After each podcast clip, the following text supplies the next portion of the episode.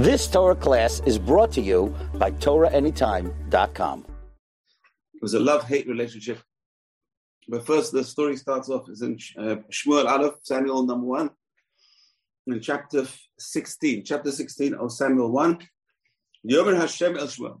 Hashem tells Shmuel, how long will you mourn for King Saul? So Shmuel, Samuel the prophet, he was the one who anointed King Saul, and he was mourning. He was mourning the fact that Saul is going to lose the kingdom.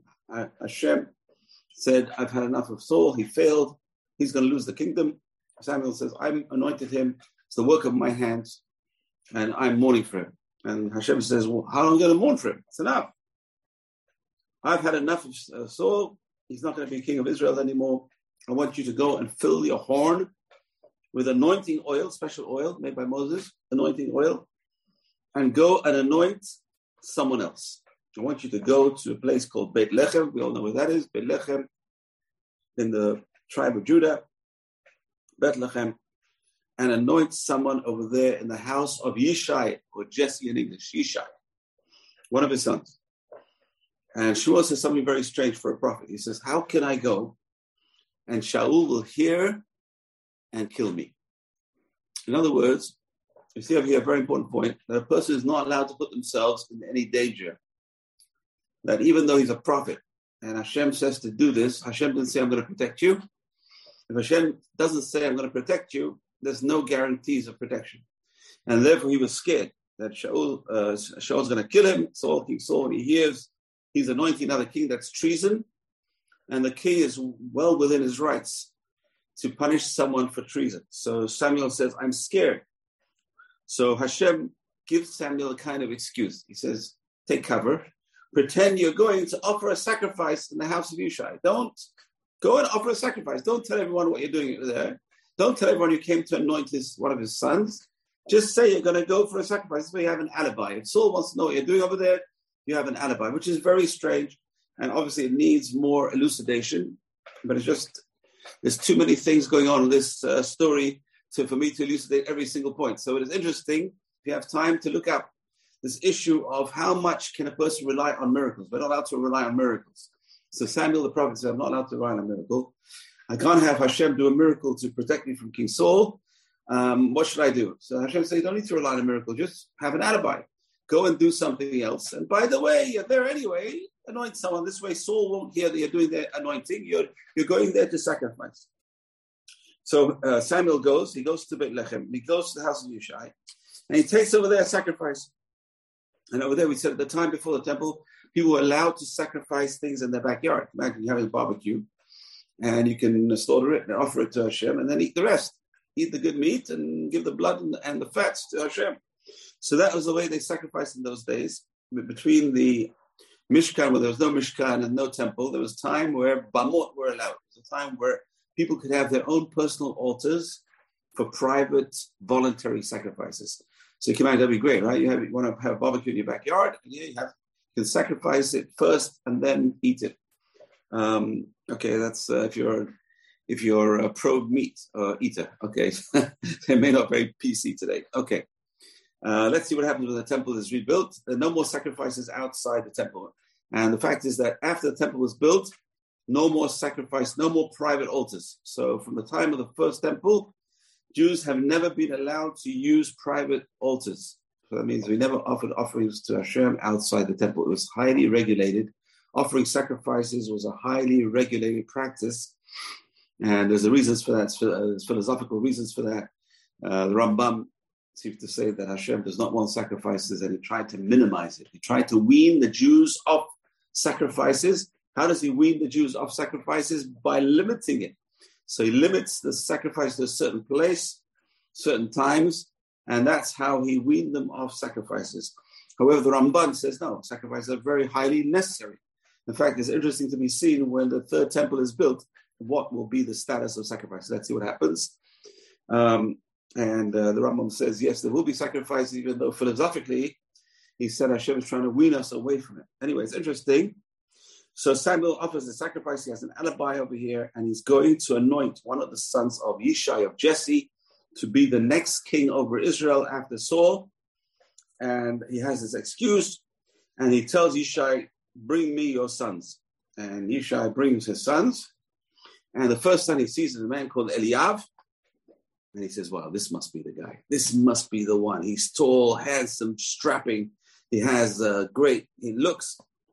And uh, he hears a voice inside his head. He says, Shmuel, this is not the one. This is not the one. Hashem does not look on the outside, Hashem looks at the inside. So you may look at this guy and say he's a handsome guy, he's a tall guy, he's very uh, striking appearance. He's made for kingship. Hashem says, no, I don't look at the outside, I look at the inside of the person.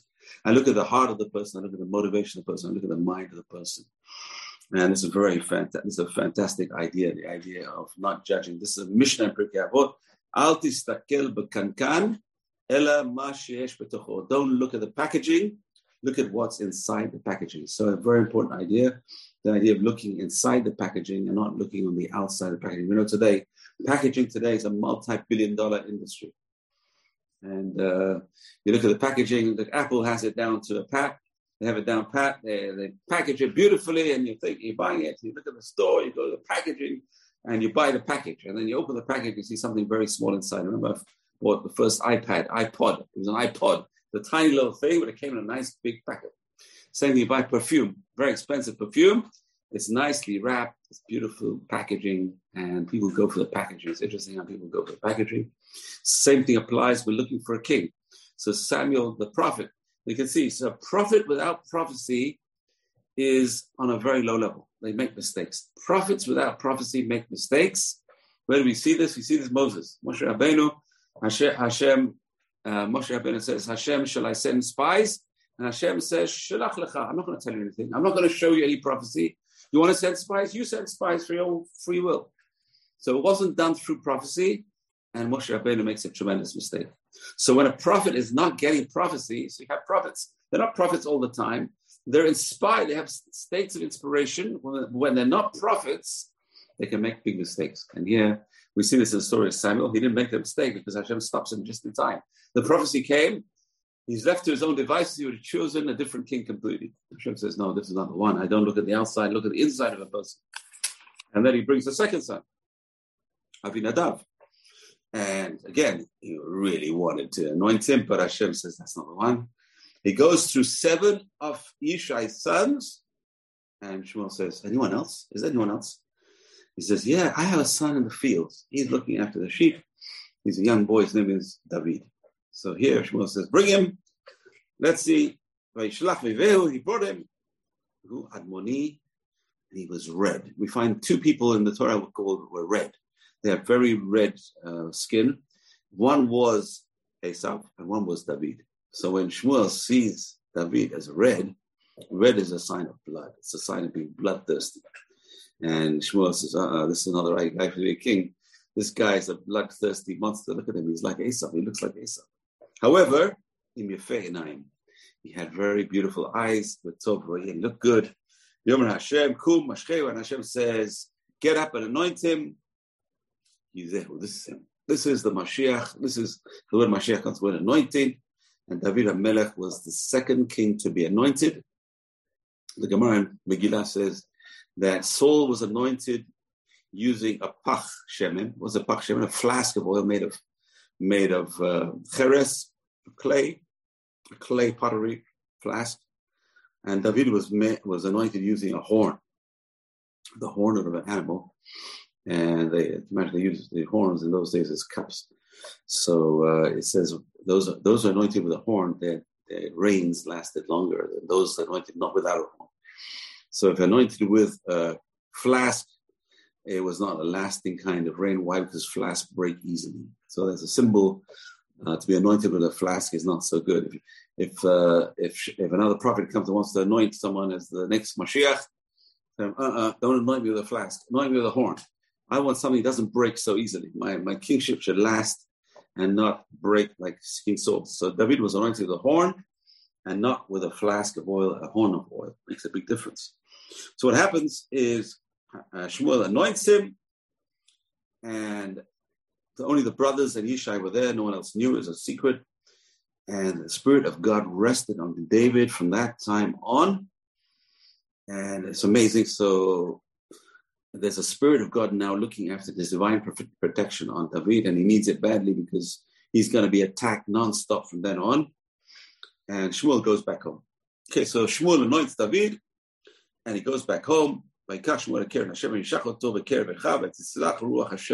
David now is very successful in everything he does. Hashem rests his spirit on him, and Hashem removed the spirit from Saul. And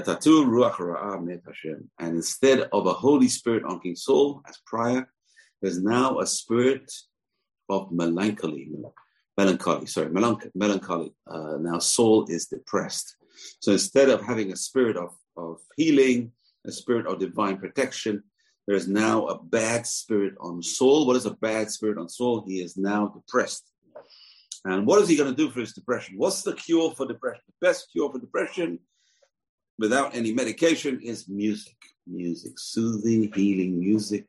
The cure for the soul is soothing, healing music. Person depressed, listen to good music. Uh, depends what you like. Something you like, someone will lift your spirits. So that's what his servants told Saul. Hashem's soul uh, spirit has moved away from you, and he sent you an evil spirit. He sent you a bad spirit. So now, please find someone who knows how to how to play music on a harp. And uh, when you hear the music, your bad spirit will go away and the spirit of God will rest in you. So Shaul Lavadav, and Shaul tells his servants, good idea, go and find me a good harp player and bring him to me. one of the boys said, I know, I saw there's a son for Yishai.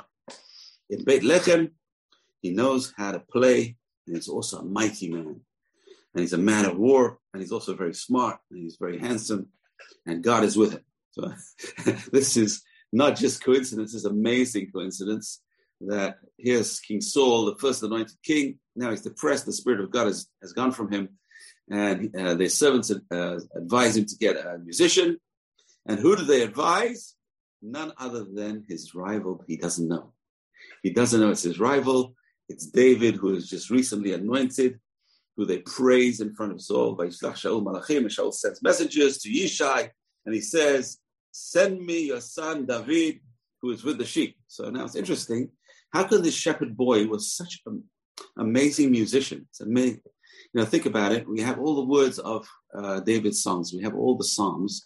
We don't have his music, but the music was uh, played every single day, twice a day in the temple. When they offered up the morning sacrifice, they played psalms with, with the music and in the afternoon as well. So we don't have the music. Have, but David's music was amazing music. It was spiritual music. And uh, it lifted person, person to the music, they would be lifted up, their spirits would be lifted, and they would get into a kind of meditative state even. Like and Ishai takes supplies, he takes transportation and wine and, and all kinds of good foods, and he sends it with David to the king. Big honor. His son is now called to serve the king, and he doesn't want to send him empty-handed. He sends him with provisions for the king, presents for the king, and David comes to King Saul, and he stood in front of him and he played the music and said, Saul loved him tremendously. And he was Saul's armor bearer. So when King Saul had battles and war, he would take David to hold his armor. So there was a so you see how now we're going to see how Saul becomes a person who's fluctuating wildly. He fluctuates wildly between love and hate. He has a love hate relationship with David. Right now, everything is love. He doesn't know. He doesn't think he's his rival. He doesn't think he's being anointed. He doesn't know. But slowly he's going to comprehend this. And when he does, it's going to be fireworks. It's going to be fireworks, which we're going to talk about. But it's very interesting. And we see also he has a love, I wouldn't say a hate relationship with his own son. He had a love and a sort of distance, a close relationship with his son Jonathan, and a very distant relationship with his son. So we're going to see same thing applied to his daughter Michal. Uh, he had a very close relationship with his daughter Michal, and eventually he had a very distant relationship with his daughter Michal.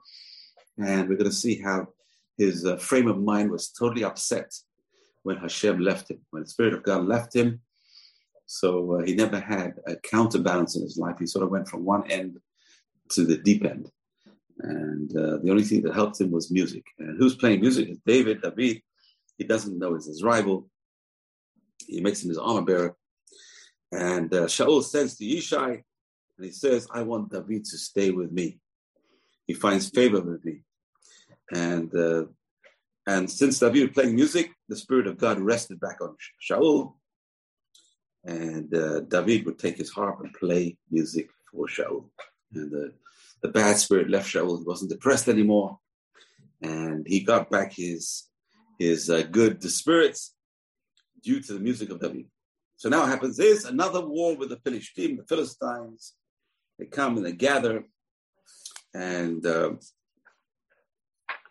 Shaul is there, he gathers all his army in, in the uh, valley of Elah, which is near Beit Shemesh, and he's prepared for a battle with the Philistine. However, this battle is not going to be like any other battle. Why? One of the massive Philistine giants came out from the Philistine army. We all know his name is Goliath, Goliath, and he challenges the Jewish army to a duel, one man against one man, him against any warrior they choose. And whoever wins, the other side will be slaves to them. So here is a duel, the first duel in history in our Bible, a duel between, instead of whole armies fighting each other, one warrior against one warrior, and the winner takes all. The winner takes all. So what happens? You have this massive armor. It says Vaish, Vaish. Uh, one of the giants came out for the Philistine camp.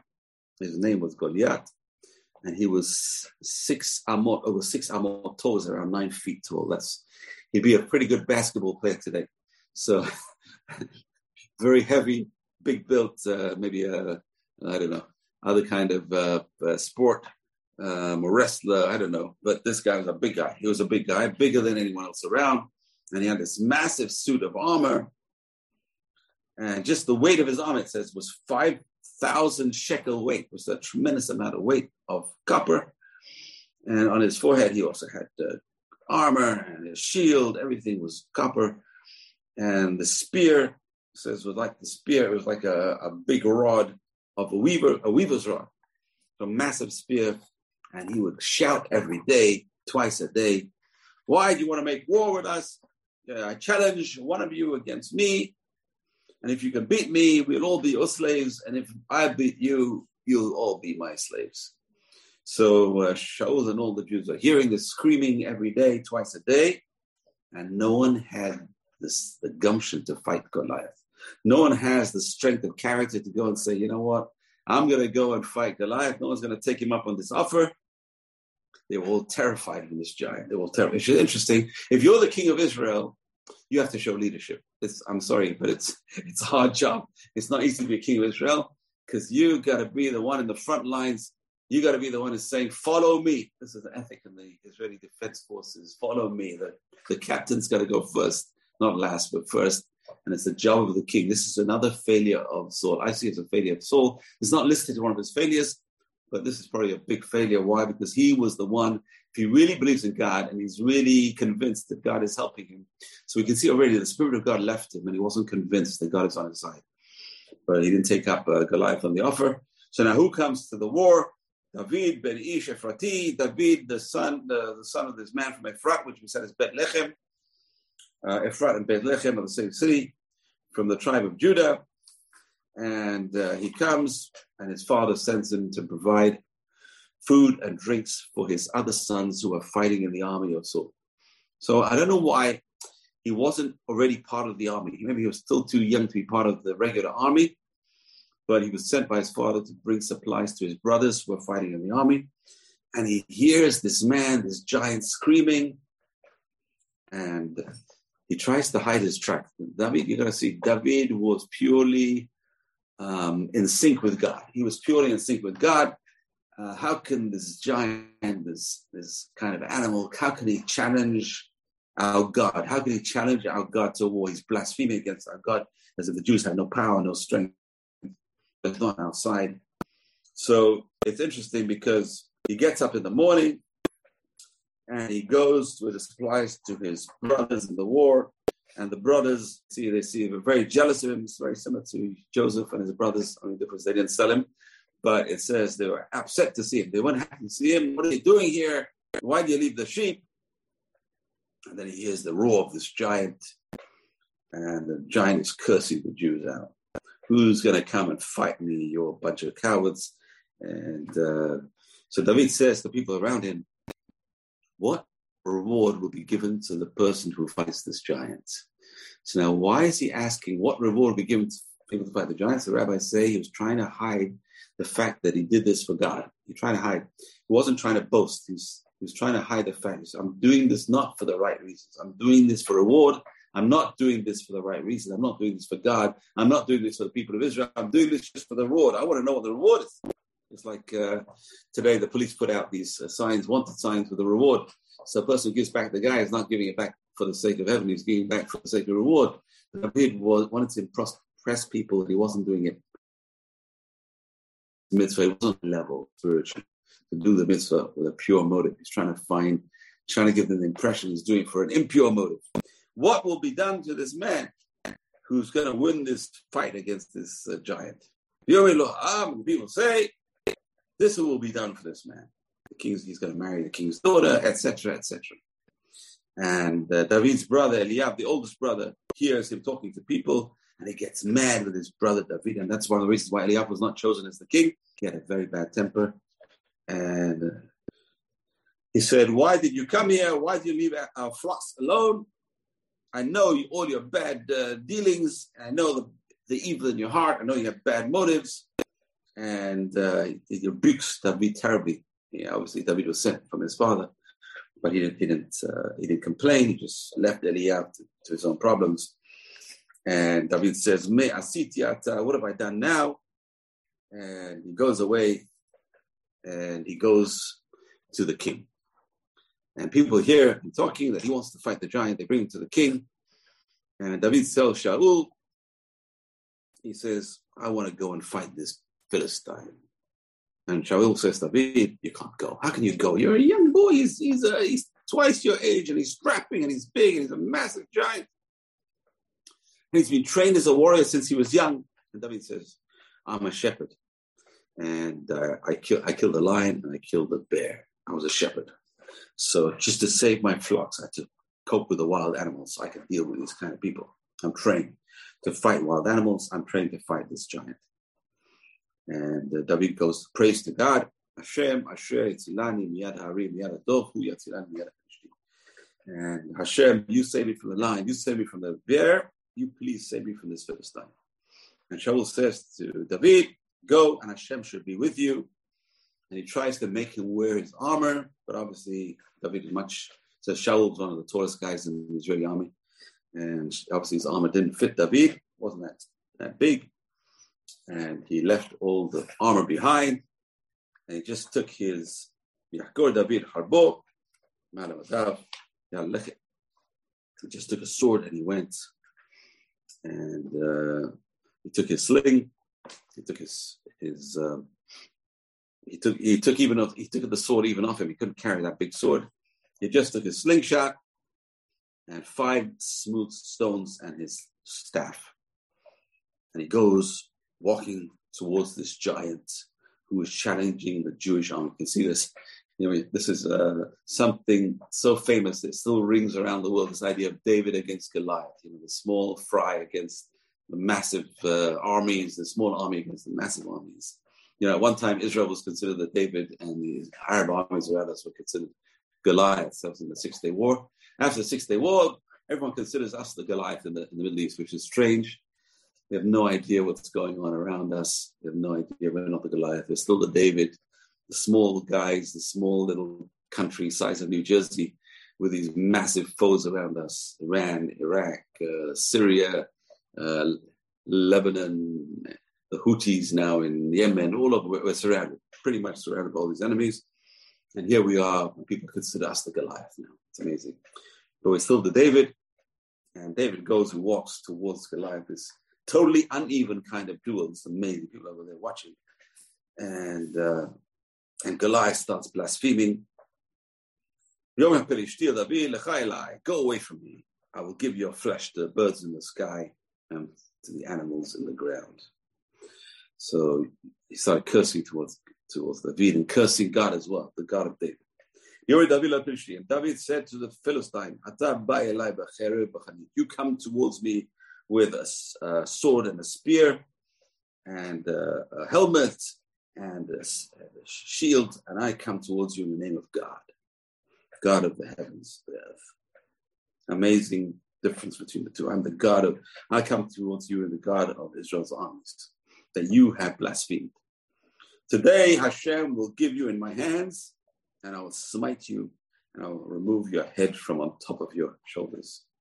Wow, this is imagine the bravery of David to say this this giant who's swearing and cursing, and all the uh, community will know that it's not in the hands of the spear or the, or the sword. Hashem saves a person in war, and Hashem will give you in my hands. And so the Philistine gets up and gets closer to smash David. And David runs towards the Philistine and he sends his hands forward with his slingshot. He takes a small, a small stone and he smites it on the Philistine's forehead. But it and the, the stone was thrown with such force, it lodged itself inside Goliath's uh, forehead and he fell down on the ground. And David runs and takes the Goliath's uh, sword. He doesn't even have a sword. Takes Goliath's sword and he cuts off his head. Wow, that's an amazing story. And all the people of Israel get up and they scream and they shout and they ran after the Philistines, and the Philistines just ran away. Uh, so it's a massive victory for Israel, spearheaded by King Little David, King David, who was anointed, but no one knew about it yet. And the Jews came back from running after the Philistines. It's a massive victory.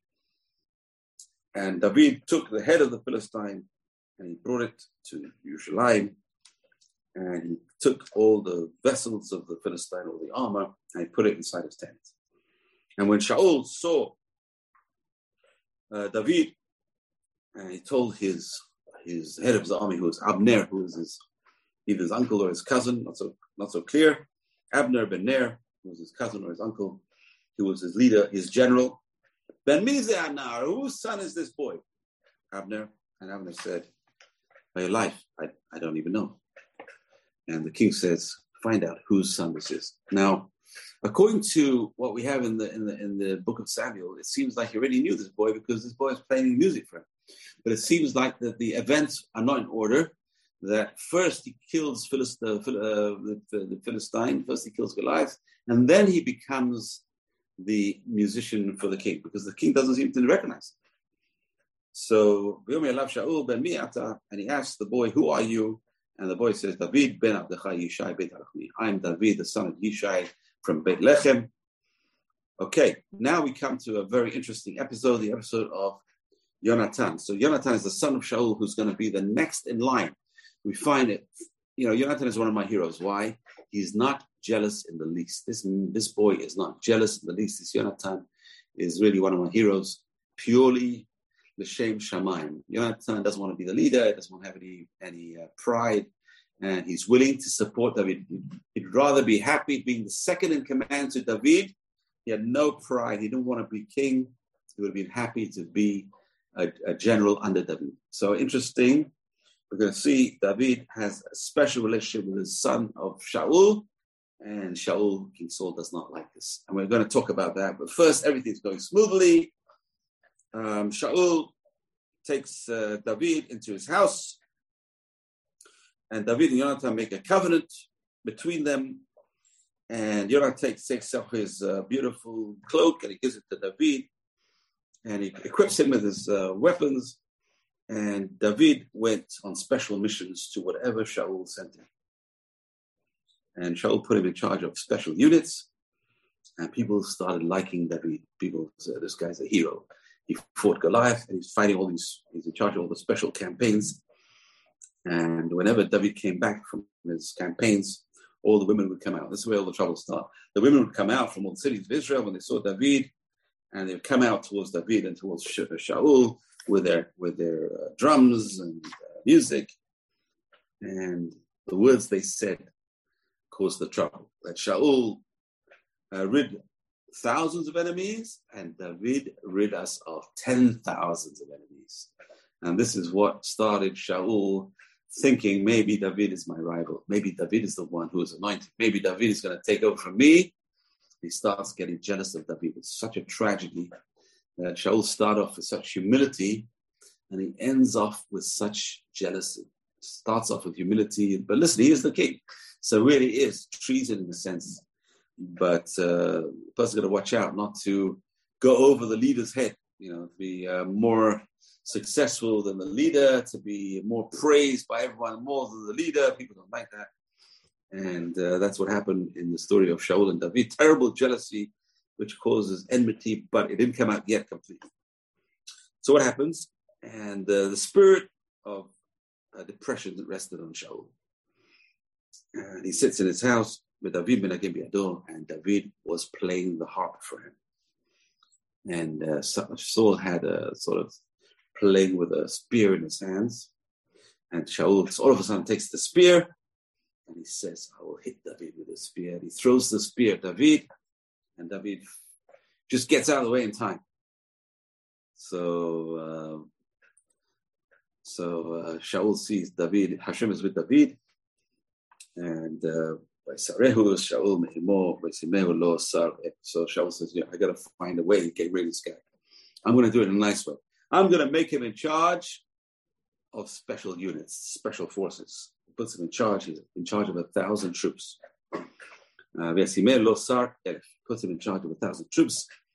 And David is now in charge. He's he's he's the vanguard of the army. So hopefully Shaul's trying to get rid of David, puts him right in front of the army. He's in charge of a thousand men. And David was successful in everything he did, and Hashem was with him. So Shaul's getting more mad now, he's getting more jealous. So David's put him in front of the army to try and kill him, instead of which he's much more successful and everyone's praising him. He's really sick of it. And everyone else loves David. All the inhabitants of Israel, the inhabitants of Judah, they see David is protecting them. He's running in the army. He's running the army. He's fighting all their wars. And so the, uh, Shaul has some other tricks up his sleeve. And Shaul said to David, my oldest daughter Meirav, I'm going to give you as a wife. But you got to fight for me the wars. And uh, and David says, "Who am I to marry your daughter? To marry into your family, such a uh, such an honorable family, and I should be a, a, a son-in-law to the king." So uh, so now the show of Shaul plays a trick instead of giving her to David, he gives it to someone else. Um, so his other daughter, Michal, fell in love with David. And she comes to Shaul, she says, I want to marry David instead. So you, you promised my older sister to David and you gave it to someone else, but I want to marry David. Please let me marry David. So Shaul says, fine, I'm going to give you David. But on one condition, he come, he goes in front of the wars and he's got to bring me uh, some uh, remnants of a hundred Philistines. That's going to be the amount that he's going to. That's going to be your value of your kiddushin. That's how he's going to marry you. And he tells David. David runs away, runs out at night, and he comes back with remnants of a thousand Philistines. So that's how he marries uh, Shaul's second daughter. Sorry, a hundred Philistines, um, and to take vengeance on the enemies of Israel. So uh, so David married the king's daughter. He marries Michal, the king's daughter, and he used to go with his, with his warriors. And he used to go and smash the Philistines um, everywhere he went. And he married the daughter of the king. And, and Shaul is seeing this, and he's seeing that God is with David. God is not losing any wars, and he sees his, his daughter now is loving David, his enemy, his arch enemy it's it's interesting to see that uh, Shaul lost his uh, members of his family to, to David. That made him more mad. Jonathan, his his son, his oldest son, the next in line, loves David. Now his second daughter now loves David, and he hates David. The more he hates David, the more his own family love David. The more people of Israel love David. So he gets gets infuriated much more. So he sees David, Hashem is with David, successful. His daughter loves David, and he wants to figure out a way to get rid of David and he wants to do it a nice way. But Aber Shaul Jonathan So Shaul speaks to his son Jonathan and all his servants to kill David. And, and Yonatan was the wrong guy for the job. Yonatan is the one who likes David. They get Yonatan David, and Yonatan warns David, saying, My father wants to kill you. Be very careful and hide. Go hide. Rani had said, I will go and I will stand in the field and I will talk first to my father and see which way the wind is blowing. Does he really want to kill you or not? But Abay Yonatan David told El Shaul. And Yonatan spoke good words about David to his father Shaul. Please don't sin don't try and kill David. He's such a sadiq, he's such a good boy, he's such a good man. And uh, he puts his life in dangers to kill our enemies. And Hashem does salvation for him, does salvation for all of us.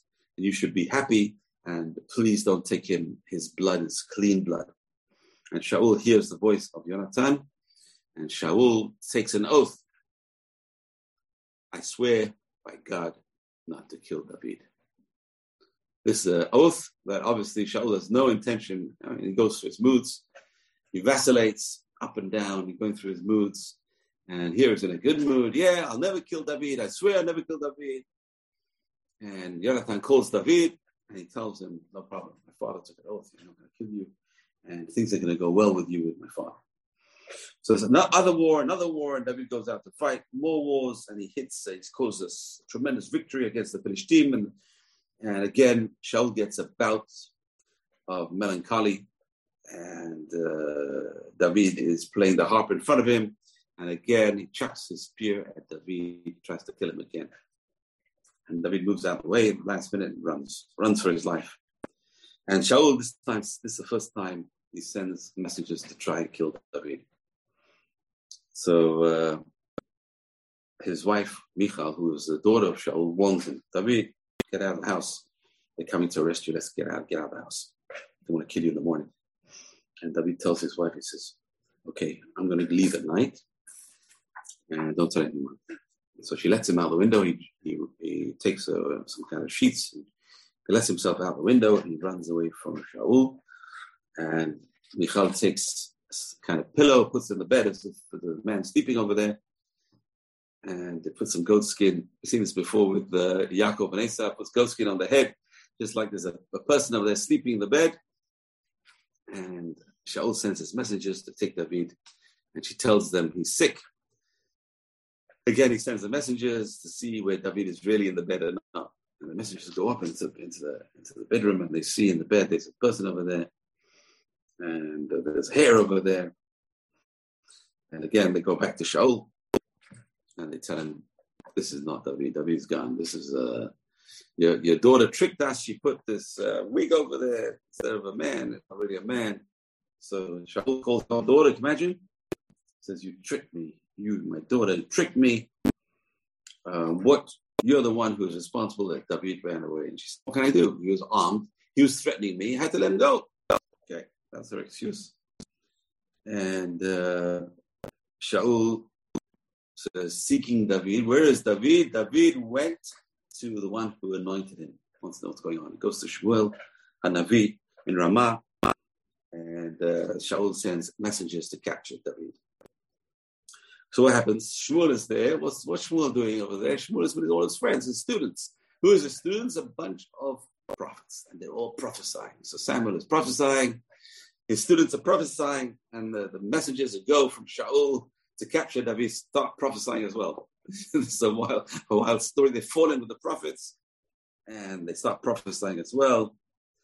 And uh, so the Spirit of God rests on them, they start prophesying, and it was told to Shaul, and Shaul sends more messengers, and they also start prophesying. And he sends more messengers, the third messengers, and they also start prophesying. They all come back. And so therefore he said, I'm going to go myself. So he goes to Shmuel, Bevo, and he goes there and he says, Where is Shmuel and David? And I tell him right there over here in a place called Benayot. And he goes there and he starts prophesying as well. The Spirit of God rests on him. And he starts prophesying. This is the best way to get rid of your enemies. Make them all start prophesying. And they all have the Spirit of God resting on them. They start becoming holy. And he couldn't touch David. He was he would start prophesying as well. so this is the second time that Shaul became a prophet uh, all because of uh, Shmuel. The first time is when he was anointed as king, and Shaul, uh, Shmuel tells him on the way back, you're going to fall in prophecy, you're going to start prophesying. And here again, because of Shmuel, uh, his influence, Shaul also starts prophesying. And that's how he didn't touch David. And David runs away from there as fast as possible, gets away from, from uh, Shaul. And he tells Jonathan, What have I done to you? What is my sin? Your father wants to kill me all the time. What have I done? And uh, Jonathan pacifies him and says, No, for sure, you're not, has, has you're not going to die. Um, you didn't do anything to my father. And uh, I don't know what my father's up to. Let me find out. And they take oaths. He took an oath to David. I'm going to find out from my father what's going on. And uh, then, you know, I'll let you know. Yom David Yonatan.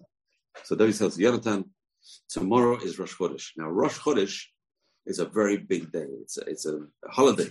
Rosh Chodesh, the new moon, is a holiday. Shaul HaMelech would make a party every Rosh Chodesh. And uh, so I'm going to see if my father misses you, I'm going to send messengers to get you. You go and hide, hide in the field. And if my father misses you and he, he wants to know where you are, he really misses you, I'll get messengers to you to come and get you. Uh, but if he doesn't miss you, he's mad at you, then I'm going to send messages. I'm going to send uh, certain messages also. So okay, so that's the that's the uh, plan, plan of action, good plan of action. And what happens is Rosh Chodesh, Shaul is having this big party, his usual at his uh, monthly party, and uh, Jonathan is in the party,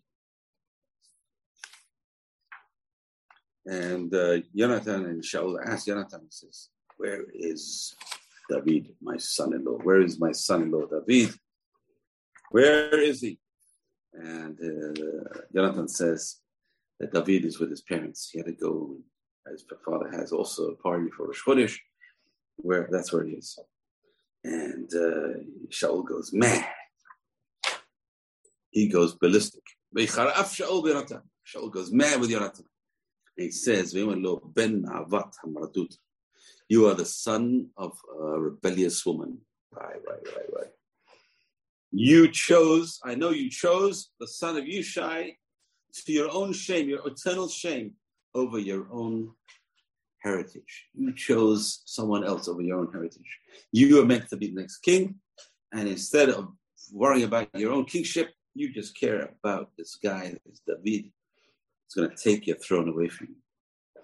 All the time, that's amazing that, that Shaul realize as long as he is alive, as David is alive on the, on the land, you and your kingship will not be secure. So would go take him because you are the son of death. Oh gosh. The truth is that this was a prophecy that Shaul uttered that Jonathan's going to die. He's going to die at the hands of the Philistine, which you're going to see the end of the story. And uh, Jonathan wasn't scared of his father He stands up to Shaul and he says. What if, why would he die? Why, what has he done? So Shaul, his answer was he takes the spear to smack Jonathan, and Jonathan knew that's it. The seal was securely fastened around David's neck. That Shaul has really wants to kill David. So Jonathan gets up in a rage. He didn't eat all day, and he ran to where David is hiding. And he takes with him an armor bearer and he throws arrows, he shoots arrows, and he tells the boy who's picking up the arrows, they're far away, go far away. And that's the sign that uh, David's life is in danger. So David knows his life is in danger. Eventually, the boy goes away, and then Jonathan and David embrace, and uh, they know this is probably the last time they're going to meet. And David now has to really go and hide. Jonathan sends him away. Now we come to a tra- tragic episode this is probably the worst thing that Shaul HaMelech does. This is the worst thing. Where does David go? He has nowhere to hide, really. Um, his own family are marked. Where's he going to go? So he's running out of food. He's running out of supplies. Here he was. He was one of the generals of King Saul, and now he's penniless. He is now a fugitive. He's now classed as a treason, and his life is at stake. So what does he do? He runs. Where can he get supplies? He goes to the city of Nov. The city of Nov was a city of Kohanim. This is where the Mishkan was put, was replaced when it was destroyed by the Philistines in time of Eli from Shiloh. And so he goes to the Kohanim and he says, Please, can you help me? I need food, I need supplies. And the Kohanim don't know anything. Innocent, innocent. They don't know what's going on between David and Shaul. They all know that he's one of the generals of Shaul. Of course, they'll help him. And he goes to the Achimelech, the priest. He says, The king commanded me on a special mission. I need food and supplies. Now, this is a bit of a lie, but what's his life is at stake. And the Kohen was only too uh, helpful. He's very helpful. Of course, only two police to help.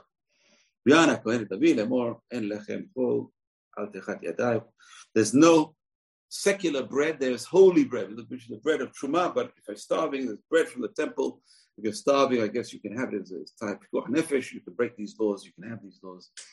And uh, you can have, have it as long as you're pure. And uh, here are the weapons of Goliath. You can have the sword. We have the sword over here of Goliath over here. You can have the weapons of Goliath. So what happens is they help David. David now has food, supplies. He goes on his way. Unfortunately, there was a spy there. Shaul, one of the King Saul's spies, his name was Doeg. Doeg Haidomi, Talmud says, was one of the heads of the Sanhedrin. It's very hard to understand how one of the heads of the Sanhedrin, we see this in a few places, the heads of the Sanhedrin, person who's on a very high level, I don't know how, how, high level he was spiritually, but in terms of uh, his his place in society at a high level, these guys were the most dangerous because they're full of pride. This guy was full of pride. He didn't want David to be the next king. He was uh, just a talebearer. He was one of the classic talebearers in history. He goes back to King Saul. He said, I saw the priests helping your enemy David. Now, they did help the enemy, but they didn't know he was the enemy. But the way he said it was, they were helping the enemy, David. Shaul gets mad. He's, he's Kohanim, they're treason.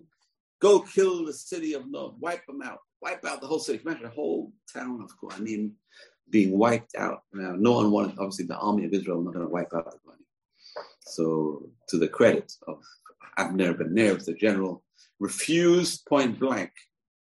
And this is amazing not to follow orders. This is a Jewish concept. Don't follow orders. You don't follow bad orders. Not a good excuse. Uh, that was Eichmann's excuse. I'm just following orders. You don't follow orders when it comes to killing innocent people, men, women, and children. This is a terrible tragedy in Jewish history. And it's on Saul's neck, the killing of the Kohanim of Nob. So who kills them? The talebearer, Doeg, kills them single handedly. Obviously, he's armed and then armed. He goes and what kills them. So we see over here, interesting, the Gemara says, if you can tell Lashon Hara about someone, you can even kill them because Lashon Hara kills. We don't realize that. But bad speech can kill someone, can ruin their business, can ruin their uh, position, and can actually kill them. So Lashon Hara can kill. We see this by Doeg Haidami. First, he spoke Lashon Hara, and King Saul could not find anyone take uh, vengeance on the priests, these innocent priests of Nov, except for this man Doeg, the one who spoke Lashon Hara, killed them. So what happens is David now is really lost. What's he going to do? Who's going to help him? So he puts something in his heart. He says, "I got to go to my enemies. Maybe the Philistine will look after me." This is a really a wild kind of hope. The Philistine are going to look after me. So he runs to Gat, one of the five towns of the Philistine on the coast, and he runs to the king Achish, the king of Gat. And what happens is they they recognize it. This is David, the one who killed Goliath. Let's get him. Now he's in our hands. So there's an interesting midrash. David wondered about a few things. There's a beautiful midrash. The midrash says David Hamelech had uh, questions to God. He said, number one, Hashem, why did you create mad people in the world? Number two is, why did you create spiders? And number three, why did you create wasps? We don't get bee, we don't get uh, honey from wasps. Why did you create these three things? And Hashem said, I'll show you in your life why I created these three things. These three things are going to save your life. so here is David in, in Gat. He goes into the lion's den, literally, among the Philistines. They recognize him as the killer of Goliath, and they have him now in their hands, and they want to kill him in cold blood. What does he do? He thinks very quickly. He acts like he's crazy, he acts like a madman. So he starts spitting and shouting and screaming and acting crazy. And apparently the king of, of Gat, Akish had two daughters who were also crazy. So he said, What? You brought me another madman in my house? Get him out of here as soon as possible. So they throw him out, take him and throw him out. so David says, Thank God for creating madness. At least, uh, you know, this is one of the uh, techniques used by guilty people in court that they're mad. You know, there was, there was using this the same ruse that David Hamelech used against the Philistines they use still today. This amazing, this plea of madness, a plea of uh, not being one's own mind. Yeah. So Achish says, Chasar Mishugayim am I lacking mad people in my uh, my house? You bring me another one to get mad with me? Get him out of here. so a beautiful story. This is why Hashem created man is to get people out of trouble sometimes. Uh, so David got out of trouble through this. And what happens is he's running, he's running away again. He's got to hide everywhere. Uh, all his, uh, the house of his father were in, uh, in trouble as well. And the enemies gathered against them. He sent them off to his relatives in Moab. Another big mistake of David. He sends his father and mother and his closest relatives to Moab. He is a relative of Moab through his great grandmother Ruth. Ruth was a Moabite girl who converted to Judaism, and that was his great grandmother. She was the grandmother of Yishai, his father. He says, for sure, the king of Moab will look after them because they're his relatives. So he sends them to Moab, and the king of Moab kills them, has them all executed. He doesn't have any bonds with his, uh, his Jewish relatives. He kills them all. So David made a mistake over there again. It's uh, terrible. He gets the city of Novi into trouble, and he gets uh, obviously it wasn't his fault, but inadvertently he got a city of Novi into trouble, and he got his parents into trouble, and he got them killed. Terrible story. Anyway, so now he's hiding all over the mountains of Judea, and Shaul is complaining. I don't have any faithful people. No one tells me where uh, where David is hiding and you you guys are all treasonous. You're all supporting David, not supporting me. So this is part of David, uh, Saul's condition that uh, he thinks everyone paranoid. He thinks everyone is against him. It's part of the spirit, the evil spirit that God put on top of this evil spirit. And uh, David is running around, place to place, hiding. In the meantime, he gathers with him all uh, people who are in trouble, all these people who are running away from the law either they're poor, they couldn't pay their debts, or other things going on, and they join him. So then he has a whole bunch of people. He has like a small army, 300 people running after him, and uh, he's uh, protecting him, and they're worrying about him. So, so they find out where David is, and so uh, let's just uh, tell you a little bit of the story before we, end the story. So what do we see? We see that uh, Shaul is got this um, this condition. This he has this evil spirit that the uh, Torah says God sent him an evil spirit. When the spirit of God was removed from him, he got evil spirit instead. It's the spirit of depression. He would have bouts of paranoia. He would have bouts of uh, melancholy, melancholy, and uh, he was in a bad state. Uh, he had to have David play the harp for him, and until eventually he tries to kill him a few times and David is now on the run, and Shaul wants to get rid of him as much as possible. So he tried every ruse in the book to kill him, couldn't kill him. He was saved by God, but he's still trying to kill him. And there's two more stories I just want to say before we go. The, the story is that David is in this cave, and Shaul and his men are hunting David in the mountains. And they come to the cave, and Shaul is there, and he can hear Shaul's voice outside the cave. And he says, Now I'm lost. Shaul has been outside the cave. I'm inside the cave. And he hears Shaul saying, he can't be in here. Why can't he be in here, King? Because there's a there's a spider's web over the mouth of the cave.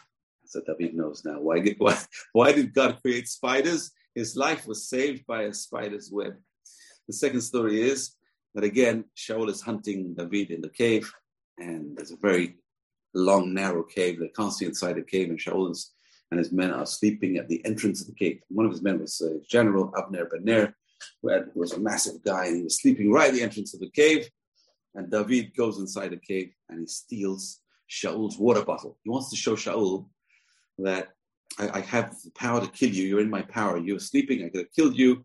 Instead of killing you, I took your water bottle just to show you I don't want to kill you. So please, why do you chase after me? But on the way out of the cave, Abner Ben Ner is a big guy. He puts his foot right there and he can't get out of the cave. Abner's foot is right in the way. It's, it's big fat legs were blocking the entrance of the cave.